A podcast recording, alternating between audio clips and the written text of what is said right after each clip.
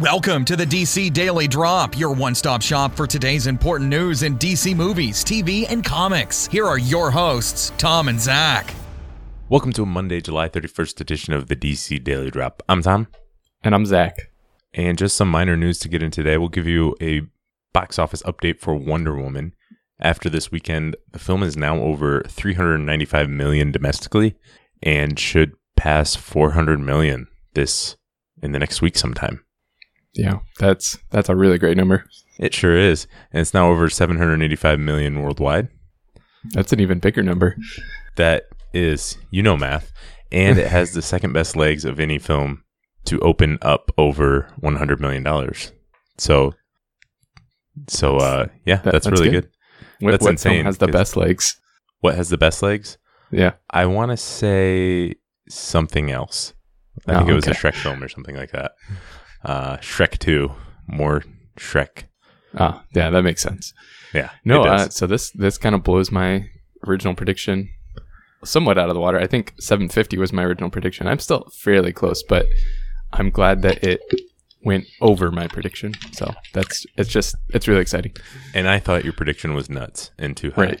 So, yeah, I'm super excited about this success. And uh, if it clears over 400 million, that's just, it's just great. And obviously, it's going to, it's still next month that it opens in Japan. So 400 to 800 worldwide, that's very doable. For sure. All right, moving on to Suicide Squad 2 news. Uh, Jaume Collet-Serra is not going to direct that film, according to Deadline. He's going to be doing something else with Disney called Jungle Cruise, which is another movie based on a ride that is not Suicide Squad 2. What? Um, it's based on a yeah. ride? Yeah, it's like Pirates of the Caribbean. That was based on a ride? You, okay. Anyways, uh, so he's he's going to be doing that with The Rock, actually. So maybe a good film. Who knows? But it's not Suicide Squad 2.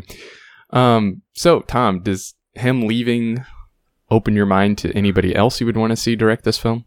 Well, let's, let's be clear here. He's not leaving. He was never Yeah, I guess know, officially- leaving's too strong. uh, he was never officially in talk or, or officially signed on or anything like that. You know, he was just reported as the front runner a couple weeks ago. Um, you know, to me, the worst part of this news is I spent quite a bit of time after uh, we last reported the news learning how to pronounce his name. Right. And so that's sort of the biggest disappointment for me out of this. No, he's he's a talented director. He's done some good things. I was never super excited about him, his name being in the mix, but I wasn't too disappointed about it. But um, I'm sure there are plenty of other directors who can do a good Suicide Squad film. Is there anybody that jumps out to you? Uh, I know it's been reported that a couple other people had been in talk, like just talked to Warner Brothers about it. Ruben Fleischer, who did Zombieland, I really enjoyed that movie. I think we both did, and I think he would be great for Suicide Squad too. Yeah, he was he was my name um, when they first had that list a few months back that, that I was really interested in. But I, he's signed on to do the Venom movie now, so with Tom Hardy. So unfortunately, he probably It's won't be probably not possible. Yeah. Other than that, obviously, like my my dream scenario would be maybe Edgar Wright, but I would probably want him to direct a different movie other than Suicide Squad two, and I just don't see that happening right now. Yeah, I was trying to think of a name that would make sense. A lot of them from that initial report are now signed on to do other things, um, except for Mel Gibson, if maybe he's now available. I don't know. I think uh, Phil Lord and Chris Miller are available. If they don't do Yeah, they are. something else, they could do this, and that would be a fun action film. But yeah, I don't have any names, but I'm sure they'll they'll work to find somebody soon because if they still want to film this in early to mid 2018. Yeah.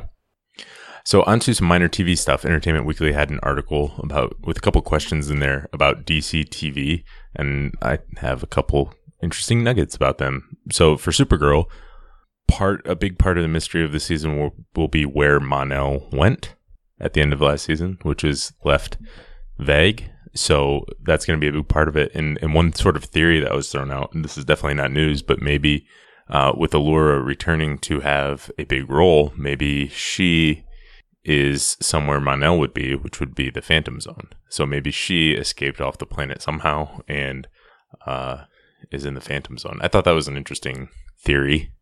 Yeah, I hope they do do that because that's that's straight from the comics. When he gets lead poisoning, he they send him to the Phantom Zone because for some reason I don't I don't remember. It's like kind of goofy in the comics, like they give him medicine that only works in the Phantom Zone or something like that. But whatever. Um, I think it was uh, the technology to cure his lead Yeah. poisoning didn't exist yet, so he was in the sent to the Phantom Zone for a thousand years, where he could hook up with the the Legion.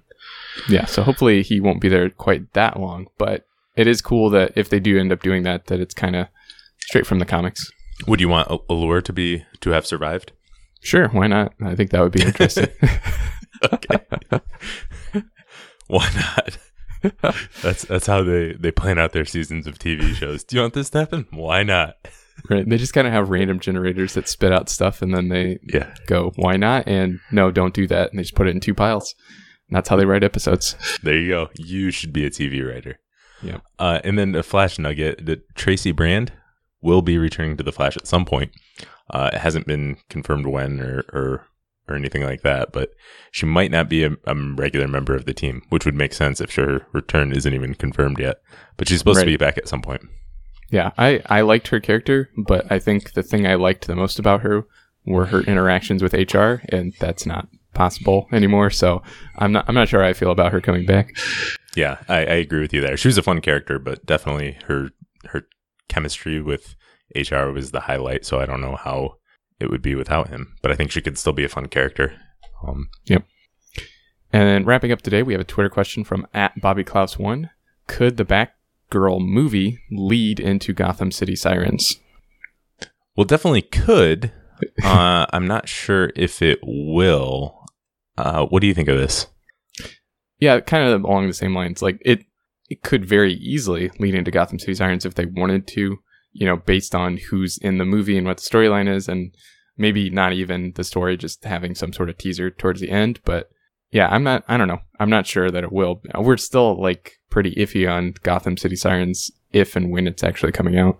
Right, and I think uh, early stages for all this stuff. Right now, I think the Batgirl will sort of be an origin-ish story and sort of personal. I think down the line, a Batgirl Harley team up, similar premise to the Batman and Harley Quinn animated film, would be pretty cool. But um, I think it could if one of the the sirens was the villain.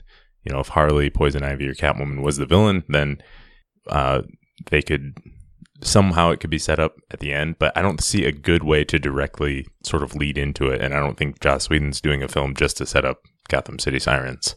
Right. So I, I wouldn't mind seeing some of those characters pop up, but I'd I'd be surprised if it was a direct lead in. Yeah. Exactly. I. It's. I don't think Gotham City Sirens is ever going to feel like a sequel to Batgirl, and I don't think I would want it to. No, right. I mean, they, there's a, there would be a way to continue this story, but I don't see a good way for that to happen. Uh, is there Yeah. anybody you would like to see as a villain in Batgirl? I mean, I like the character of Poison Ivy a lot. I think she's interesting, and especially with today's computer graphics, I think they could do justice to her powers. And so I don't know. I've always liked that character, so I mean, I'd like to see her. But I mean, Harley Quinn is obviously a known quantity, and people really like her, and she would be a lot of fun to have too. Yeah, I think I hadn't thought of any of the sirens being in Batgirl because I kind of want James Gordon Jr. to be the villain of Yeah. of the Batgirl film. I think that would be a really cool small family story between the two of them and the commissioner. That would be a lot of fun. Yeah, that definitely would be a lot of fun. Yeah. All right. Well, that's all we've got for today. Thanks for listening, and we'll be back again tomorrow. Thanks for listening, and make sure to check out DC Daily Drop on Twitter, Facebook, and DCDailyDrop.com. Drop by tomorrow for more DC news.